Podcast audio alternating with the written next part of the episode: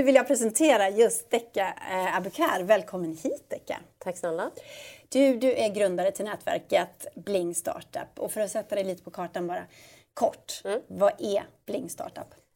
Bling är ett entreprenörsnätverk eh, som jobbar med entreprenörskap. Så i grunden så erbjuder vi alla som kommer till Bling mm. kostnadsfri rådgivning, coaching, mentorskap och ett nätverk. Det vill säga det är oftast det som entreprenörer behöver för att gå från idé till produkt. Mm. Eh, eller om de vill starta en förening. För oss är entreprenörskap inte bara företagande utan det mindsetet som en entreprenör har det kan man implementera i, eller applicera även i sin arbetsliv eller i studier och så vidare. Så vi vill mm. skapa fler entreprenörer helt enkelt. Mm. Och du eh, fokuserar ju på orten då när du liksom hjälper de här entreprenörerna och skapar det här nätverket, eller mm. hur?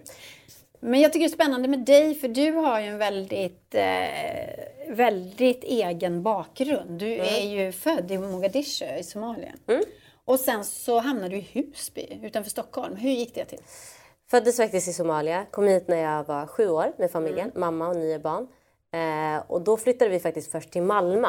Så jag har min uppväxt i Malmö. Ja. Så där bodde jag fram tills jag var 19, fram till studenten. Mm. Eh, sen flyttade jag till Stockholm för att börja studera. Eh, och sen dess har jag bott kvar här. Mm. Så det var så. Men du, eh, det här tycker jag låter helt sjukt. Alltså ha nio syskon. Ni är tio stycken. Vi är tio, hon fick en till. Hur känner jag, så här, vad kan man vad kan man lära sig som entreprenör, eh, idéspruta, av att växa upp i en så stor grupp? Då har man ett nätverk från, från start. Ja, typ. Nej men precis. Men bland annat det, men också så variation. Den ena är olik den andra. Eh, att kunna ta till sig en sån stor grupp. Och jag tror att eh, för mig är det min största stad. Liksom. Så att jag är jättetacksam. Ja. Jag, skulle, jag skulle inte vilja ha ändrat om man säger så. Nej. Nej. Men din mamma, var hon själv då hade tio barn? Nej, min pappa bodde i Sverige så vi kom hit mm. eh, efter han hade kommit. Så mm. min mamma hade ju min pappa då som sitt stad. Mm. Men du har ju sagt att hon är din stora förebild, din mamma, som mm. entreprenör. Eh, vad var det hon gjorde?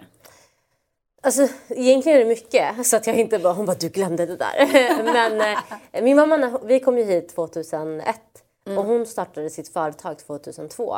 Eh, med knappt några språkkunskaper, inget kontaktnät, ingenting. Och för henne handlar det om att hon har gjort det här tidigare, hon visste hur man gjorde det och så gjorde hon det här. Vad gjorde hon då? Hon drev en butik mm. och det mm. gjorde hon i hemlandet och så gjorde hon samma sak här då. Mm. Och jag ser upp till henne i form av att hon, hon har verkligen gått efter det hon ville och uppnått precis det hon ville och haft självmakten att kunna göra det. Eh, vare sig om hon har möjligheter i Sverige eller förutsättningar. Mm. Hon har bara gjort det. Och hon har gett oss den uppväxten och alltid sett till att vi känner att vi kan göra vad vi vill. Oavsett vad vi har för förutsättningar eller oavsett vad andra har för fördomar eller förväntningar. Mm. Utan hon har lärt mig genom att själv leda som ett exempel men också lärt mig eh, ordagrant att mina förväntningar sätter jag utifrån mig själv och mina ambitioner. Mm. Och det är någonting som är så här ovärderligt. Det går inte att sätta finger på det. Nej, men jag fattar inte. Alltså, do not compute. Hur man kan liksom driva ett eget företag, starta butik och ha tio barn hemma. Alltså... Jag känner inte att hon tummade på Min mamma, du vet. En grej som jag går hemifrån och känner verkligen så här, you can do it all. Det var hon. Ja. En nötskal. Uppenbarligen. Precis. Och jag kände samma sak. Så nu försöker jag ta mig an allt och bara nej, det här var svårt. Men jag, det är det som gör henne till en förebild. Att det, hon behövde inte tumma på något utan hon gick efter allt hon ja. ville. Men eh, vilka krav har hon på dig? Vilka förhoppningar? Är hon en sträng mamma? Eller nu när du har startat Bling och sådär? Ja, men jättestartande. Det som är så här motsägelsefullt är att hon tvärtom tycker att jag gör mycket. Och jag bara, men ljuger idag? Alltså, du har gjort liksom allt möjligt och ändå haft familj och startat bolag, rest runt världen och du vet det ena och det andra. Uh. Och hon är så att det kan ta det lugnt, du gör för mycket. Alltså, det känns som att hon är så snällare mot mig än vad hon var mot sig själv. Uh. Eh, men det är kanske är en visdom. eh, och eh, jag, jag, tycker den här, jag tycker det här är rätt fascinerande. Alltså. Men eh, jag tänker också, lär man sig teamwork när man, när man växer upp i en sån stor eh, familj också? Ja, det måste man göra. Vi var, men eh, som tur vi har en väldigt så här um, öppen relation allihopa. Så att teamwork, absolut. Vi hade vissa som skötte vissa hussysslor och annat. Så att uh, man delade upp sig. Sen tror jag att man alltid blir närmst den som man är närmst i ålder. Just när man är så stor familj. Ja. Så att min lillebror och jag är ganska nära. Vi förstår varandra ja. mer om man säger så. Vad ligger du i syskonskaran? Tredje yngst. Aha, för nu måste vi börja lite freudianskt här. Det liksom. Nej, det, jag kan inte det där med var i syskonskaran man är och vad det gör en till. Men eh, idag så driver ju du Bling Mm. eh, och du har gjort det i drygt ett år va? Eh, nej, vi, vi startade Blink 2014. Jaha, så Eh, länge. Sen så studerade vi alla så att ingen av oss gjorde det på heltid. Nej, Eh. Sen var det un- runt 2017, 18 som vi eh, började jobba med det på heltid. Så att två, tre år har vi liksom kört det här Ja. heltid. Ja. Och nu så gör ni samarbete med Breakit, ni får mycket medial uppmärksamhet. Är det, betyder det mycket för er, just det här samarbetet med Shift? Och... Shift för oss är liksom ett steg ytterligare i vår vision med entreprenörskap. Vi, gjorde, vi har jobbat, när vi började vår resa så jobbade vi väldigt mycket med inspiration. För att när vi pratade om entreprenörskap eller entreprenörer överhuvudtaget var det väldigt få som kände igen sig i det eller förstod vad det innebar. Så att inspirationspunkten har vi gjort. Sen var det kunskap och hjälpa individen att gå från A till O. Eh, idébyggande, personlig utveckling. Den biten är klar. Och sen i förorten som var liksom startskottet för att få entreprenörer att komma in och känna att, att de kan växa. Och så Shift för oss är liksom steget därpå att se till att entreprenörer har kapital för att kunna växa och skapa tillväxtbolag. Eh, så för oss var det ännu ett steg som vi hade i vår stora vision så det är bara att jobba mot den. Men visionerna tar inte slut där. Nej. Eller hur? Nej. Du har siktet inställt på hela världen. Ja. Ser du själv om fem, fem år? Kanske Alltså, tio år? Jag, säger, jag har ju personligen på både personlig och professionell nivå sett vad entreprenörskap kan göra för individen och även samhället. Så för mig att hålla det tillbaka till mig själv eller min omgivning känns fel. För jag vet att entreprenörskap påverkar och förändrar samhället och individen. Eh, och var kan vi göra störst nytta? Och där tittar vi absolut på hela världen. Allt från Sverige, Norden till u-länder. Om vi kan komma dit med verktyg och säga så här är, det här är hjälp till självhjälp. Så tror jag att vi kan förändra saker och ting. Så det siktar du på alltså? 100%. Men har du börjat att dra i någon liten tråd där? Ja, jag vet, vi har börjat prata om det. ja. så att det, det här är faktiskt en av få gånger jag har pratat om det här öppet. Eh, men vår vision är att åka till u-länder och arbeta med entreprenörskap som en metod för att eh, ge individer, alltså komma till självhjälp genom entreprenörskap. Så vi, jag, jag, jag tycker att vi gör mycket med bistånd och så utomlands och det är jättebra. Men vi måste jobba långsiktigt och hållbart och där tror jag till självhjälp är en lösning och entreprenörskap är en sådan metod. Eh, vem ska du vända dig till då? Ska du vända dig till Sida eller? Det är en bra fråga. Vi har inte börjat jobba där. Dock, eh, nu jobbar vi med mycket nationellt med Sverige och Norden. Jag är från Malmö, vi har kopplingar till Köpenhamn. Så nu jobbar vi med det vi har och försöker skapa metoder som går att replikera direkt till utomlands. Men Sida, eh, hör av er. Men det här är ditt liv. Alltså, du jobbar med entreprenörer hela tiden. Du lever entreprenörskap liksom, själv. Men eh, din egen, eh, din, ditt eget företag, eller organisation om man säger, nätverket då, som du driver. Hur tjänar du pengar på det? Eh, vi har inte startat Blink för att det ska vara en inkomstkälla för oss. Så att det är ingenting vi tjänar pengar på så, utan det är någonting vi jobbar väldigt mycket ideellt med. Det är ju så att vi klarar oss och vi har stöd från bland annat Tillväxtverket. Eh, men det är ingen källa vi tjänar pengar på på det sättet. Utan vi gör det här ideellt för att vi tror på eh, entreprenörskap och vi tror på förändringskraften i det. Är det inte eh, drivkraft så stark där? För att många vill ju tjäna pengar. Det är därför som man lägger ner så mycket timmar och så mycket svett och tårar. Liksom. Jag tror för mig att jobba med Bling är så mycket större än pengar. Det handlar om en vision för hur jag vill att framtida generationer ska ha. Och den drivkraften är större än tjäna pengar. Om jag klarar mig på det jag har så är jag ganska nöjd med det. Jag är så som individ och det är vi alla i vårt team. Eh, utan för oss handlar det om att se till att förändra för våra barn och barnbarn. För att vi känner att de utmaningar som våra föräldrar har sett på. Min mamma har ju varit entreprenör och de utmaningar som hon hade, de har jag. 20 år senare. Och det tycker jag inte våra barn ska kunna ärva vidare utan jag vill se till att vi bryter det med de verktygen vi har. Så pengar är väl inte... Pengar är en verktyg men inte en drivkraft. Ibland kan ju orättvisor göra att man, man ger upp, att man blir frustrerad, att man kanaliserar det här genom ilska, inte genom någonting som är konstruktivt. Eh, och när man ser de här siffrorna som vi har visat i Breakits granskning, alltså att mindre än 1 procent av riskkapitalet går till entreprenörer i orten och på landsbygden, då kan man ju lätt bli arg, tänker jag. Eh, men hur ser du till att inte bli bitter, frustrerad, arg, utan att använda den här energin du har på ett konstruktivt sätt? Mm, jag tror att vi blir frustrerade. Jag är fortfarande människa. Eh, och det här är jobbigt att ta på på det här sättet, även om man har vetat om det. Men jag, är, jag tror min drivkraft gentemot andra hållet är större än att eh, grubbla över min frustration. Utan det det här gör är att se till att det öppnar upp ögonen för fler och förstå att så här ser det ut. Mm. Och då är jag väldigt, eller vi allihopa i vårt team väldigt lösningsorienterade. Så vi försöker fokusera på lösningen istället för att lägga energin på problemet. Mm. Eh, och lösningen är att se till att, shift, att det går bra. Att vi lägger all frustration in i arbetet vi gör istället och ser till att fler entreprenörer hittar till det här. Men även investerare och kanske skapar en större sak nästa år och så vidare. Mm. Så att vi lägger frustrationen in i arbetet om man säger så. Mm. Lite entreprenörskada. nu när man tänker efter.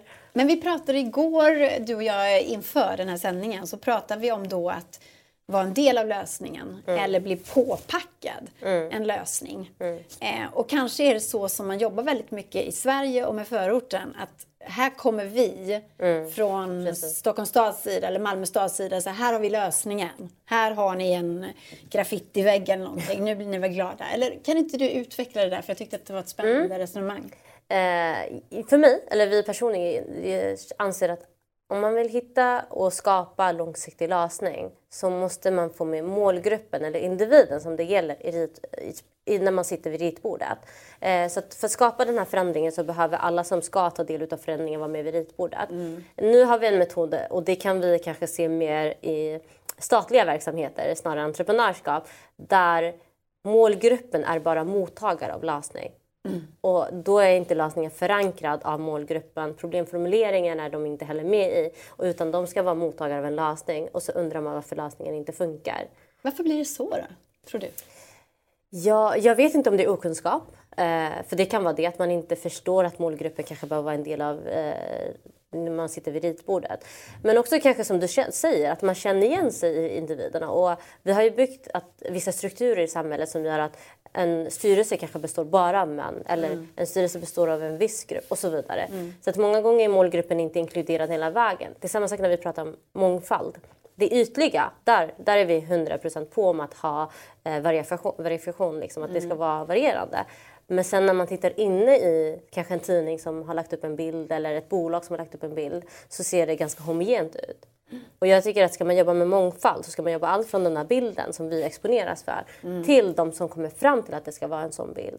Mm. Att det ska finnas mångfald där. Mm. Så hela kedjan. Just det. Men när det gäller entreprenörskap mm. eh, och vara med från början vid mm. ritbordet som du säger. Är du ofta inbjuden i sådana samtal? Ja, men från början. Till exempel när eh, politiker ska dra igång satsningar på näringslivet. Liksom. Mm. Då måste man ju vara med från början, som du säger, vid mm. ritbordet för att man ska få med dina perspektiv och mm. förortens perspektiv. Um, inte riktigt alla gånger. Det är väl därför vi drog igång Bling egentligen. Att vi känner att eh, insatserna som fanns, där var vi inte inkluderade. Vi själva är ju entreprenörer som ja. har startat företag ja. och känner att den resan var dubbelt så lång.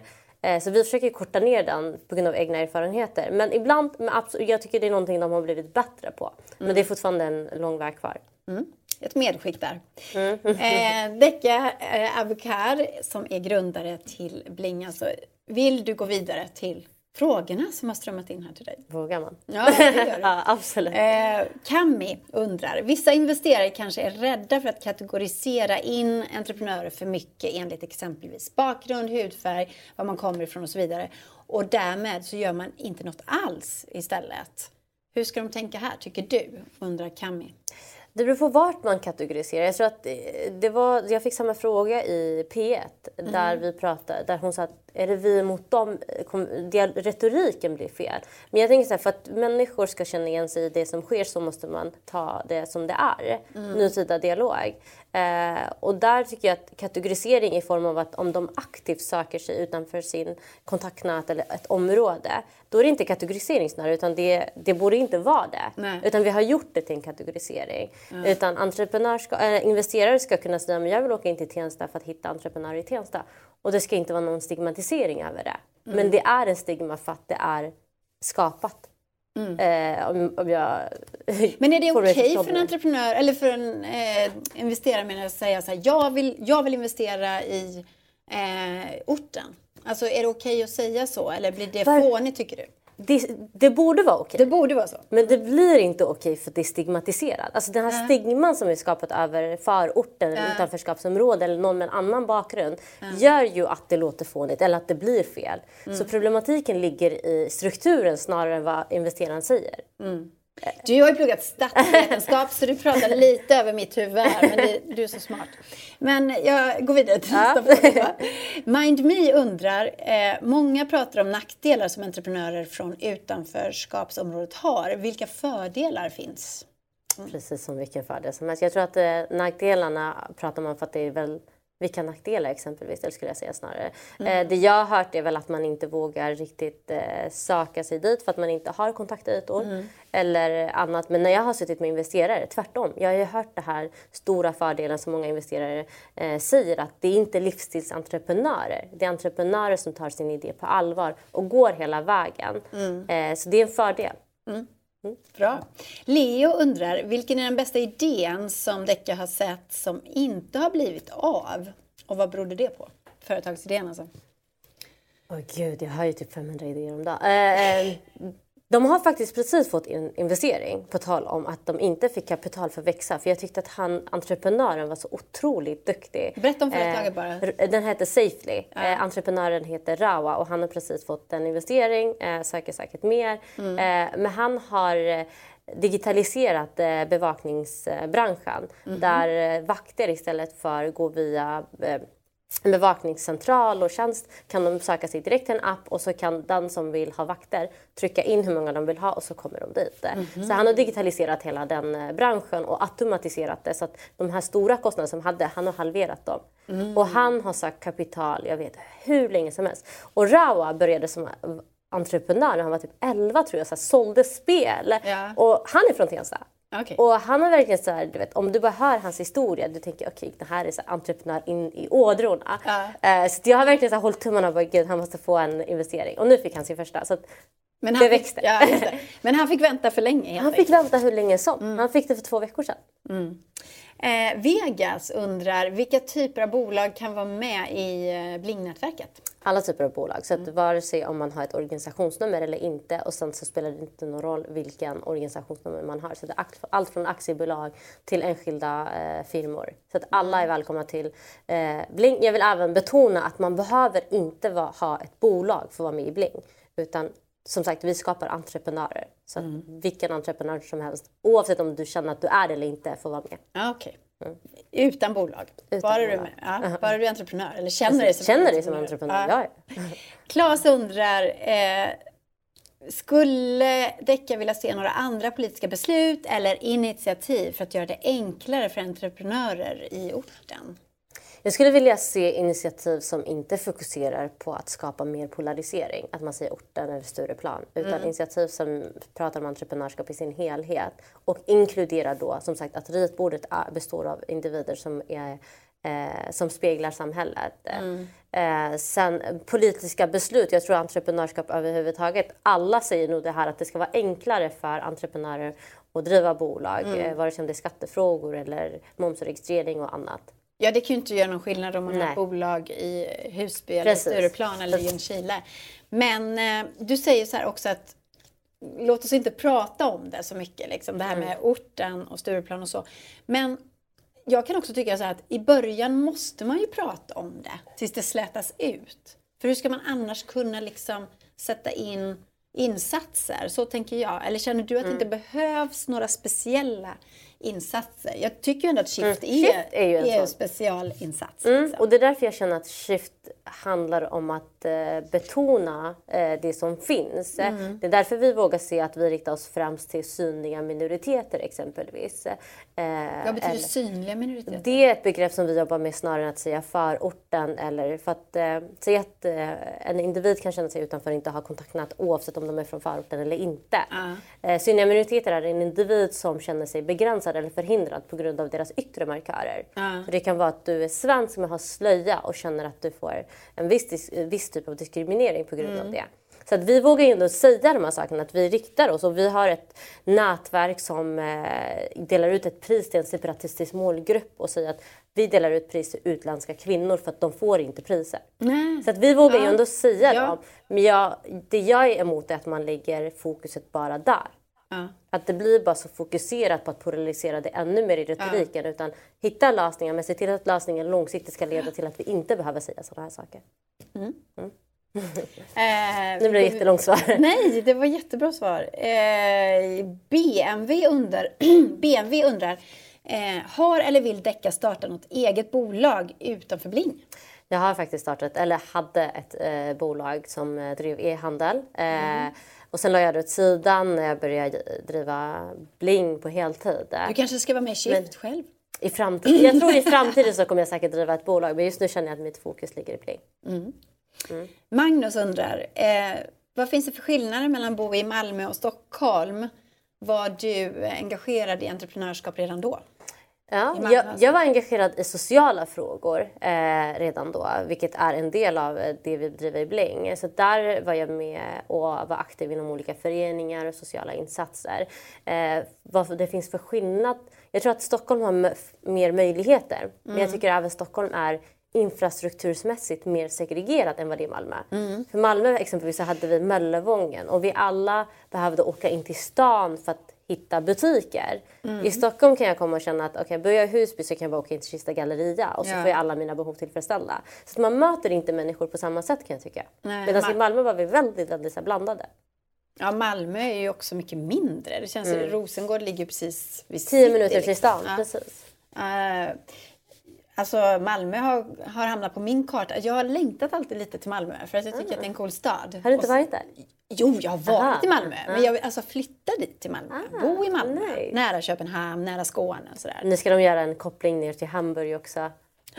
Det kommer bli skitbra. Mm. Plus att den nya serien, Den tunna blå linjen, handlar om Malmö. Så man blir, den är ju så bra. Får man, så får Malmö extra Kul att du vill flytta dit. Jag vill också flytta hem någon gång. Du, du kan tänka dig det? Ja, gud. mm. Ja, jag, jag, det finns en dragningskraft till Malmö faktiskt, tycker jag. Men eh, planeten... Vad mycket frågor du får, Decken. ja, kul. Planeten undrar... Ortenrapparna tar över musik-Sverige och många kör eget. Funderar de eh, som entreprenörsförebild, eh, fungerar de som entreprenörsförebilder i orten? Till en, viss, till en viss grad tror jag. Det gör Mm. de definitivt. För att de gör någonting eget. Sen tror jag också att det blir en stigma över att det här är vad man kan bli i förorten. Mm. Antingen fotbollsspelare eller rappare. Eh, så det är bara det. Men jag tror att till en, viss, till en viss grad så fungerar de väl som förebilder för vissa som vill eh, driva eget inom musikbranschen. Det tror jag. Men eh, alltså Yasin han har ju fått otroligt mycket kritik nu. Liksom. Och det har snackats oerhört mycket om rappare som är kopplade till kriminella nätverk och sådär. Eh, så på det sättet, jag vet inte om den frågan är tänkt så. Liksom. Sen vet jag inte om alla är goda förebilder. Nej, det, är en annan sak. Ja, ja, precis. Sen tror jag att förebilder blir till slut, oavsett vilket område det är, det är de som är där och de som är närvarande. Och vare sig man är bra eller dålig. Och musikbranschen väl, har väldigt stor närvaro i eh, Sveriges förorter. Eh, så det kan jag säga.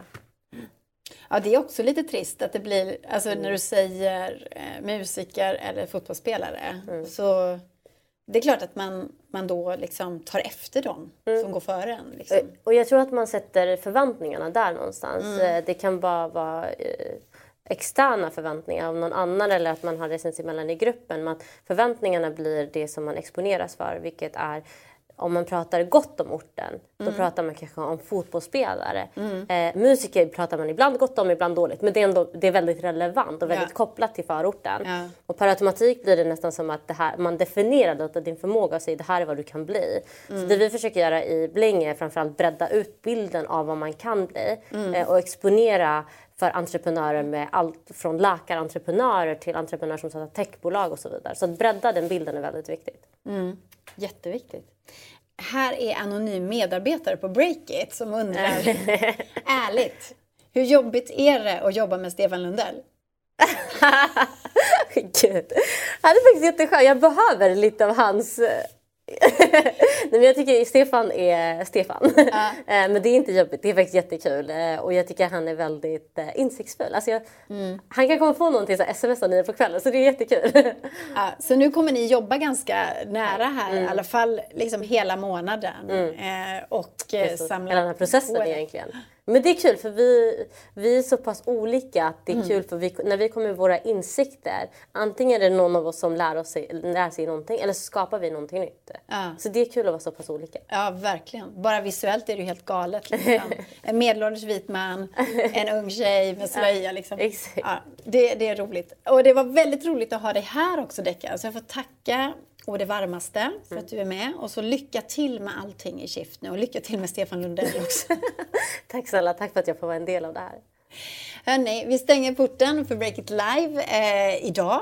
Men innan vi gör det Alltså Björn där ute i kontrollrummet, är du med mig nu? För vi har ju ett födelsedagsbarn här i studion. Decka, jag glömde, jag måste ju få gratta Tack, dig ordentligt. Grattis jag bara, på gud vad händer nu? Tack snälla. 27 år. Verkligen. Yes. Grattis, grattis. Hurra, hurra. Sådär, nu kan vi stänga porten eh, här för Break It Live. Och Nordea och Almi Invest är våra sponsorer. Vi är tillbaka nästa torsdag. Glöm inte att du kan lyssna på det här programmet som podd. Eh, I, eh, på fredag och på söndag släpper vi två delar. Tack så mycket. Vi ses nästa torsdag om du vill. Hej då!